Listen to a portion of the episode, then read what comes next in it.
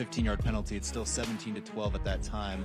What just your thought on the response for the team that forced the turnovers? It's important because we're gonna. It's the nature of our game, and then the more you can condition yourself to tune it out. Because look, the next time we can get one of those changed, you let me know. You know, and so it's back to that battery life. There were some frustrating moments, but that's the game, and we responded well.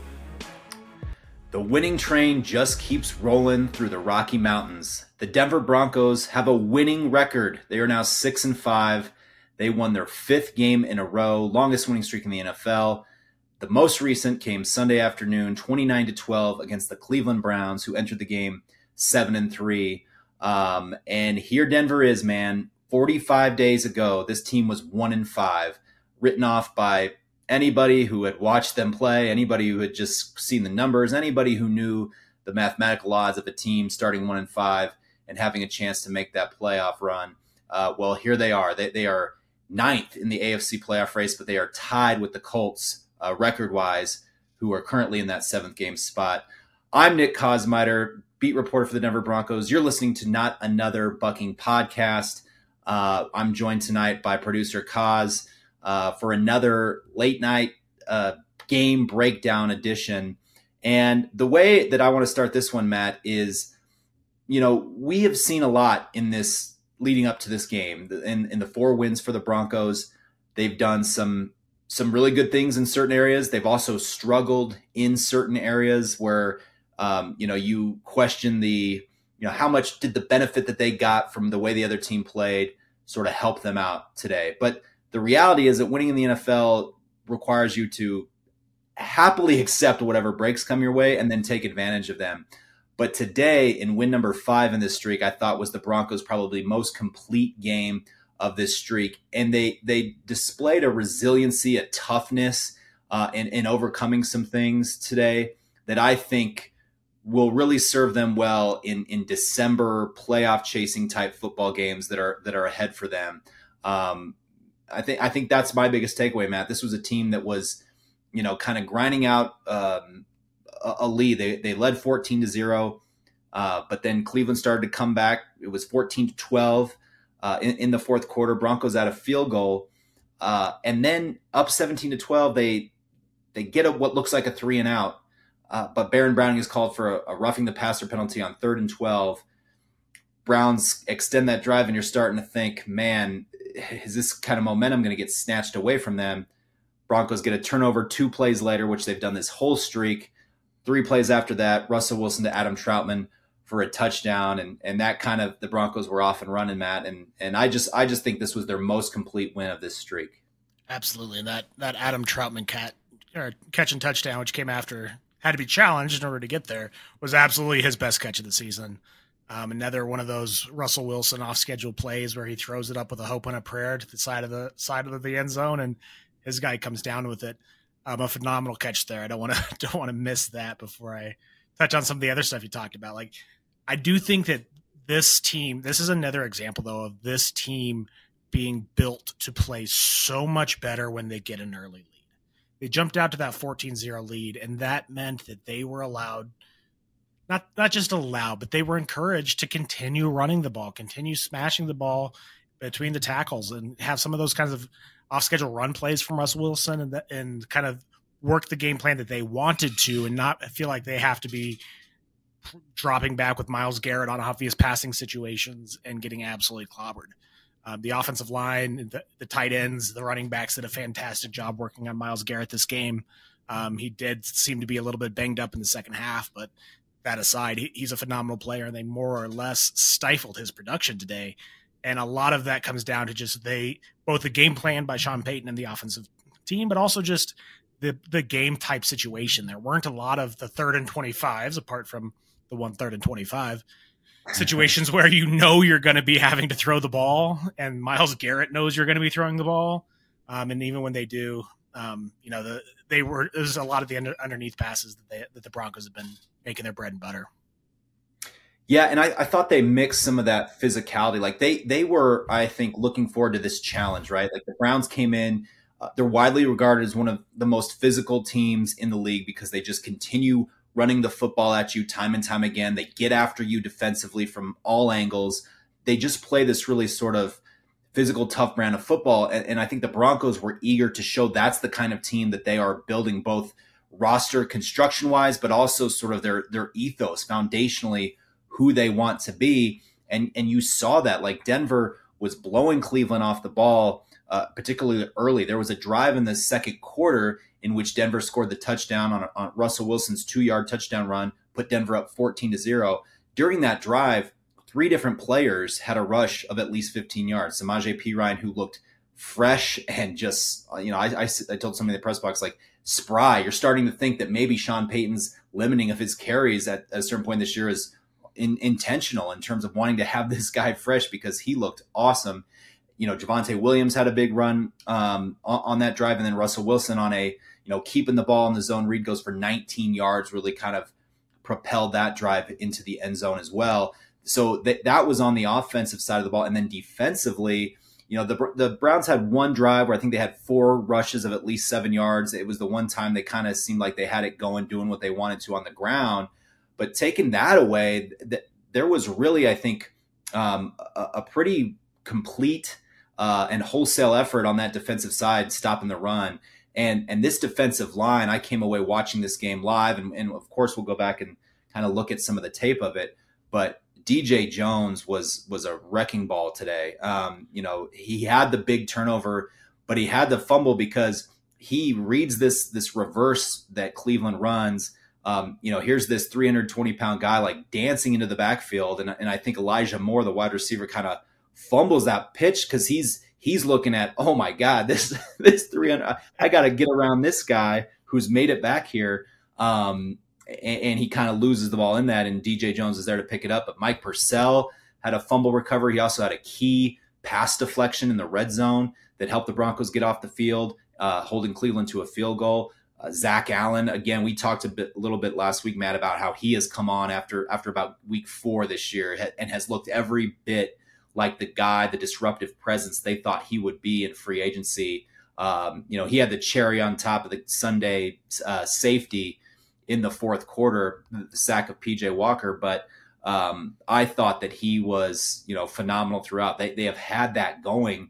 And so we talk about all the time about, you know, football being built in the trenches, and key to this 5-game revival is those two sides of the football. Guys are just winning. That they were relishing the fact that this was going to be a game full of one-on-one matchups. And by and large, Matt, I thought the Broncos kind of won most of theirs today. Yeah. I mean, another guy defensively, Nick Bonito, like towards the end of that game, when it was the Browns who were in those obvious passing situations, looked like a terror coming off of the edge as well. Like he was creating a whole lot of havoc in that backfield. I did want to touch on something you were talking about though, with the offense, with that read, kind of that read option pat play down kind of along that goal line of that before Russell Wilson's touchdown. I think that kind of, to me, really kind of showed what Denver, their offense was kind of thinking coming into this game, because the first couple drives of the game, you had guys like Myles Garrett and both defensive ends just absolutely smashing down on those ends. The running lanes in the middle of the field were not open. They were like, there was just a lot of meeting of big bodies in the middle of the line, and just not a lot of running room there. And then you see 3 plays out of 4 down near the goal line are read options where Russell Wilson just watches Myles Garrett crash down on the running back and then just scampers for 20 yards down the left side. They started to freeze that outside linebacker and those defensive ends to really slow down the inside or the outside rush. And that was when that inside trap game started really working, where they were pulling each guard and just making some amazing blocks and opening up some of those big gashing runs that you saw through the middle. I agree. Samaje Perine, you mentioned it earlier in the week that he was kind of in line to start taking over some of the Jaleel McLaughlin carries. And you were right. He absolutely did. He outcarried him by quite a bit today, and he averaged, what was it, like 7 yards a carry on his rushes today, 7 carries for 55 yards. He had 7.9 yards per carry, 55 carries. He had carried it 7 times. Jaleel McLaughlin just 2 today. And I, yeah, like I said, I think that's something we'll probably see more going forward. Yeah, no, it was that. I think though the one run around the outside, it looked like Russell Wilson checked into that keeper call, but it was definitely something. He's like, yeah, let's go with pizza. We talked about pizza. Let's go with pizza. And then he makes the call, and suddenly, 20 yards, he's got Burton out in front of him, lead blocking. I think the funny thing, I don't know if you could hear the broadcast, he takes 2 steps outside, and the announcer's like, he's gone. Whoa, calm down there, killer. He's Russell Wilson's age. Come on now. Maybe 10 years ago he was gone for a touchdown. This time, we'll take the 20 yards, and then he gets in the end zone a few plays later. But I thought that some of that where they were starting to the defensive line for the Browns loves to be super aggressive, and they took advantage of that early and then took advantage of kind of setting them back on their heels a little bit, and it really opened up their run game. Yeah, you talk, you always hear coaches talk a lot about unscouted looks, that they want to sort of be able to produce those on a week-to-week basis. And to your point, Matt, we've seen a couple sprinkled throughout the season, but it certainly has not been a staple of Denver's offense, is having Russell Wilson pull the ball down in those scenarios. And a couple times he did that. You mentioned the big second quarter drive. It was 3 plays out of 4 where he kind of kept the ball, including the touchdown run that put him up 14-0. It was just another one of those things where they saw that sort of ends crashing stuff on tape quite a bit in the preparation for this game, and saw that as something that they could exploit. And when you win 5 games in a row in the NFL, I wrote this in my story. I give the Broncos credit. At 1-5, you really didn't hear really even mummerings about sort of dissatisfaction with the way that things were going. And by that I mean there was not a lot of finger pointing going on in that locker room. Certainly not on the record, but even off, when you would talk to guys kind of, privately to the side, whatever the case was, it was a lot of this, this has been a bad start. We're not playing good ball, but it's 6 weeks into a wholesale change. And they really did believe that and showed that with the way that they kind of kept coming to work. But now on the flip side, you win 5 games in a row, and man, there's so much love and credit being dished around everywhere. But one of the common threads that I kept hearing in this locker room tonight was, I think players have been really appreciative, really impressed by whatever way you want to say it, the preparation that has gone into these game plans by this coaching staff. This is one of the things Sean Payton throughout his career has been known for, right? The stay up by quite literally burning candle to find some of these plays that you can, that you can exploit a look that you're going to get at some point in these games. And I think that those runs are a pretty good example of that. And I think players have just been really, it's kind of freeing knowing that you're going to come in there, you're going to get told exactly what to do. You're going to get told exactly what to expect. And then Sunday it's going to come and you're going to see it. And that's just given a lot of freedom to let go of a lot of stuff and just say, hey, whatever they tell me, even if they're going to crawl into my ass, this day or the next day, I know what this is going to lead to on Sunday. And that is the kind of stuff that just starts to build on itself. You're not doubting what you're hearing because you're starting to see the results. And I just think it's interesting that was one of the things that Sean Payton said from the beginning of this year was confidence comes from demonstrated ability. And I think players are sensing that, and to their credit, just fully buying in. What I see with this team is just a level of confidence in what they're doing that has not existed since I've been covering this team, all the way back to 2017. There is just, I think, a wholesale buy-in to what they are doing. And that's how you win 5 games in a row. Yeah, and I mean, it definitely bodes well for them down the stretch here for sure. And I mean, we spent a lot of the offseason kind of talking about, obviously, the changes that were coming, but we kind of harped on the fact that this is a complicated offense. The looks that you get in this offense from week to week are, you don't run the same kinds of things every week. It's not an offense where you learn the base plays for in week one, and then you've seen everything the offense is going to do to week 17. There's a lot of wrinkles. There's a lot of kinds of things like we saw with the Browns, like figuring out what does this team do well? What do they do poorly? Then minimizing your shortcomings and maximizing the kinds of things that you can do well against that defense. So that with that comes the fact that there's added complexity in the week to week play calling. But as we see this team really kind of settle down and start to show a mastery of this offense, it hasn't always been pretty, even in the victories. They've relied on a lot more turnovers than you can hope to have every week. But I mean, even today, like the first couple turnovers were things where it's like fourth down and they held them anyway. Yeah. So the turnover wasn't necessarily as big of a deal.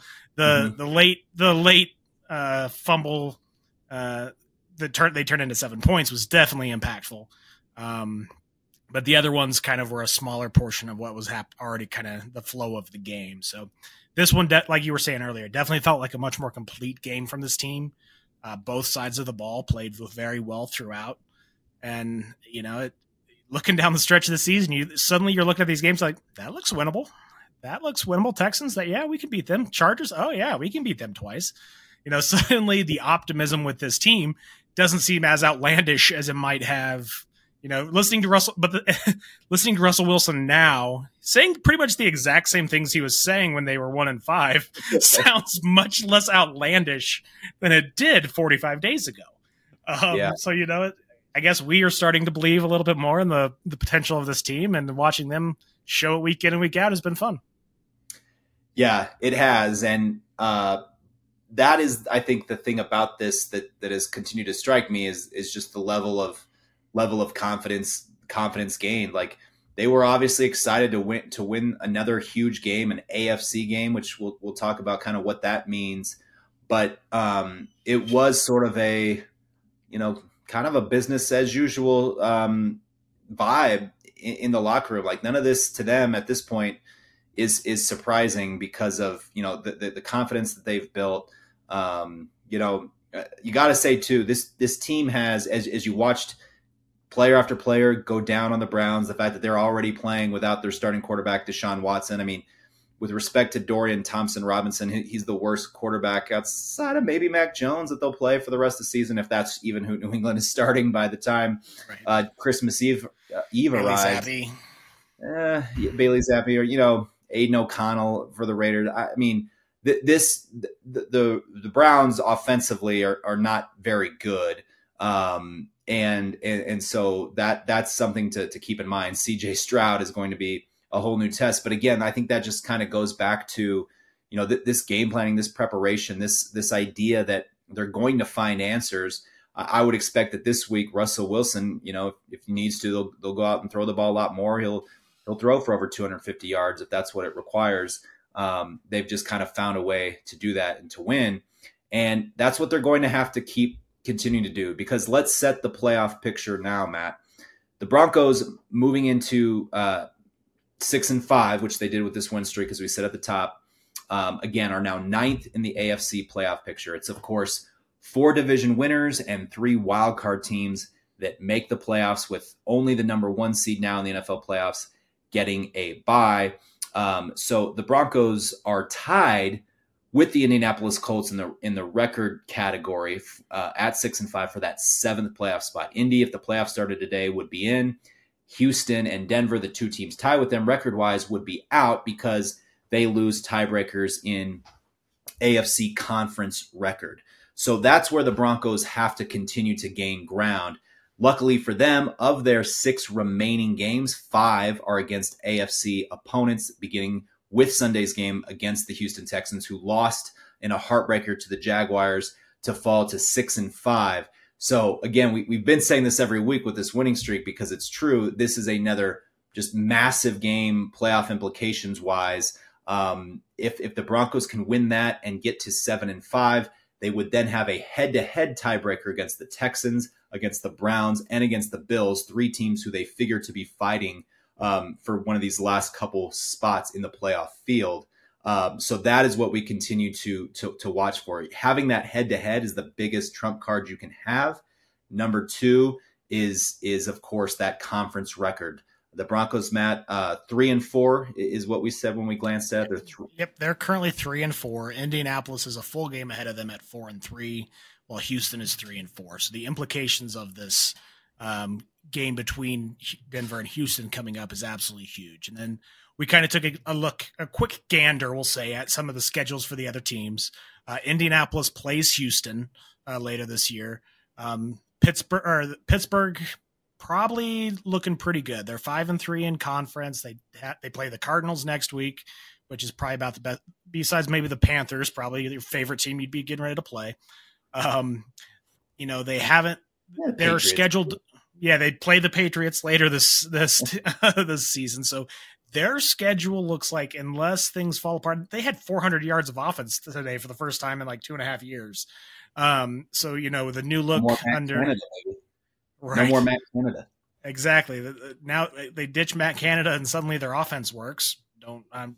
Doesn't make much sense to me. But I guess we'll see how they look in the coming week. So I think those teams that you're really looking at trying to jump on in that playoff hunt are probably the Cleveland Browns, who are a game ahead, Indianapolis Colts, and Houston Texans, which make the Houston Texans game next week the most important remaining game on your schedule, and one that you really need to win if you want the rest of this playoff potential or playoff streak to kind of fall in line with you. Yeah. It's to come to actual fruition. I think we've said all along, there's no super safe bet. I mean, the best way that they can make the playoffs is to turn this 5-game winning streak into an 11-game winning streak by winning their final 6. 12-5 feels pretty safe. 12-5 feels pretty safe. And hey, who knows, then we're talking winner about, at 12-5. Yeah, then we're talking about winning the AFC West and whatnot. But I think it like realistically, what it's saying is if you can get to 10-7, that's not going to guarantee that you'll be in the playoffs. But I think that's probably a target that you can say we feel pretty good about our chances. You probably still have to have a little bit of help in that scenario, but that's most years when you're trying to climb into a playoff field. Right, those three head-to-head tiebreakers, if they beat the Texans at 10-7, would probably be enough to push them into the playoffs. You're right, because then you're talking about, so even if they don't catch the Steelers, who are 7-4, and as we outlined, have an easier schedule than I think a lot of those teams. So even if you have the Steelers at 7-4 currently, they're maybe the 5th seed, and then you have a 6th seed, if the Colts, who have a relatively easy schedule, keep winning. Then you're talking head-to-head over Houston, Cleveland, and Buffalo, who fell to Philadelphia to fall to 6-6 as they go into their bye week. Having those in hand would be huge, because then if you tie any of those teams, you get that spot over them. They're all going to be big going down the road, but I agree with you, Matt. I think none will be bigger than this, and we'll have there'll be a whole new kind of game plan for it. Houston is a team that has been dynamic offensively. Really, really, C.J. Stroud he's obviously the runaway offensive rookie of the year, but he could very well be sort of in this MVP discussion the way that he has played. He had another great game today, save for the fact that he took a couple sacks on a final drive that resulted in a missed field goal for Houston. But he has been electric. Tank Dell, the speedy wide receiver, has just been a headache for defensive coordinators really the last month or so of the season. They can run the ball well, and then defensively they got some really athletic playmakers. So it's going to be another huge challenge for Denver. But man, it's fun. It's interesting. It's intriguing that what we were talking about at 1-5 is just completely flipped, and it's gonna be a fun December. Yep. I got to throw in one last shout out to PJ Locke. That I think coming into this game was one of the biggest concerns. No Kareem Jackson for the next 4 games. Locke was highly questionable to play. It was a legitimate game time decision, it sounds like, coming from Sean Payton. Payton said he wasn't going to play him if he was 100%. All I'll assume he was close-ish to 100%. I know that I'm sure that he really wanted to play. So whether he was actually at 100% or not, the guy came out, he balled.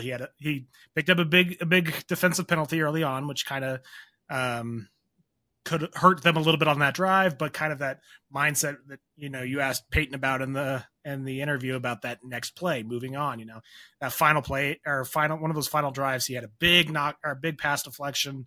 And then the next play, strip fumble sack of the quarterback. So dude balled his mind out today, played well, and looking forward to seeing him in the lineup the next few weeks.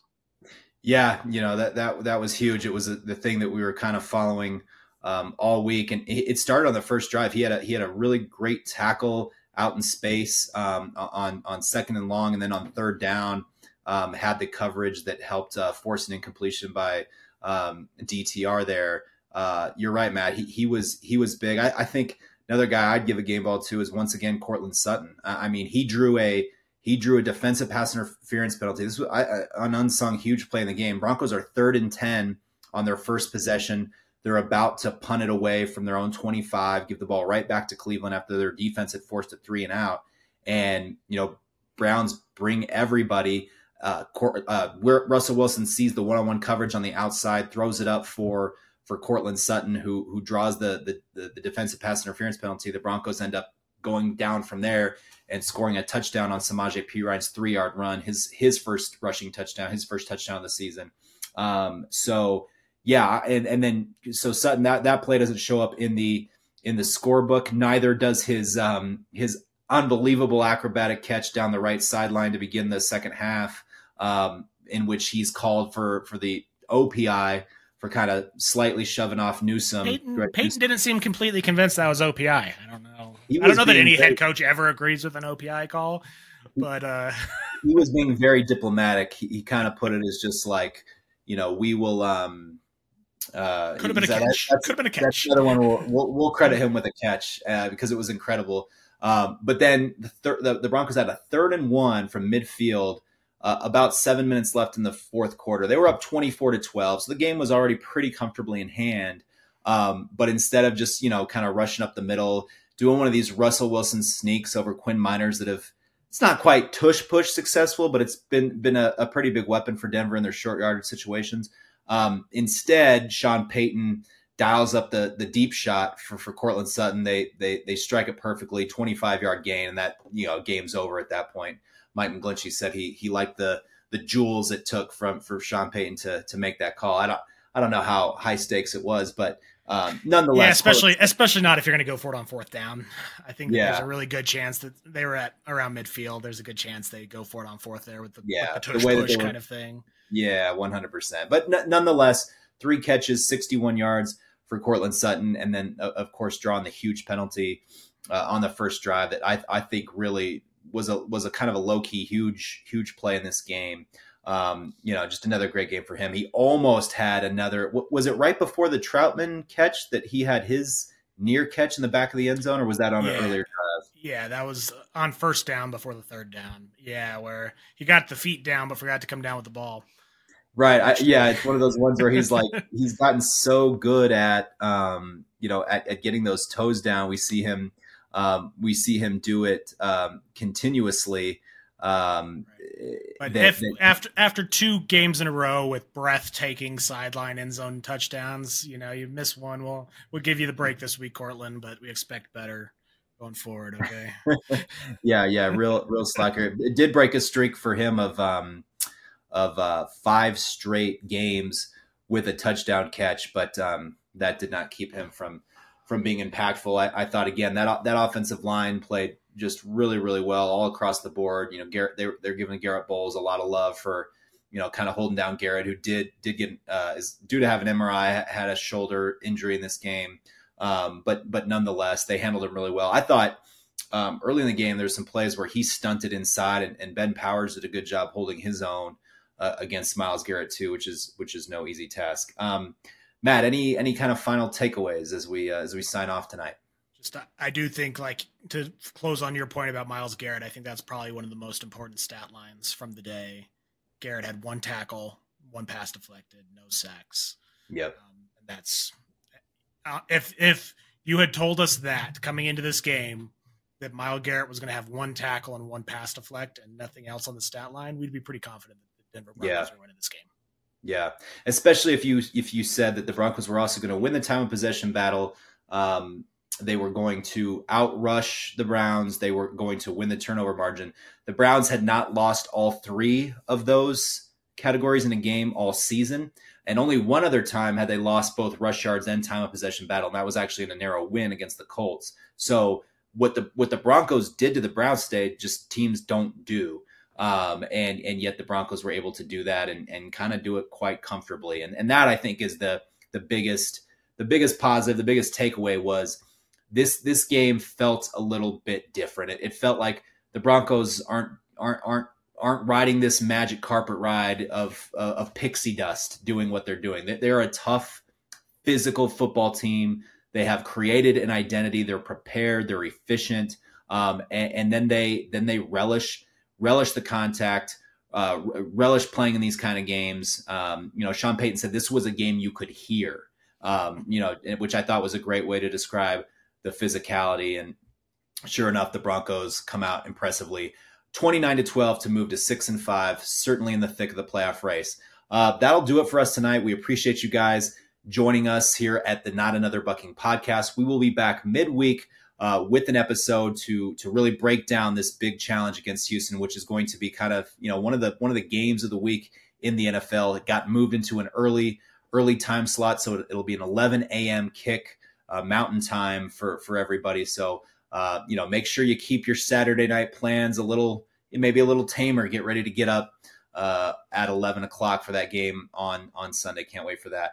Matt, thanks, and thank you all. We'll be back again. Until then, thanks for listening.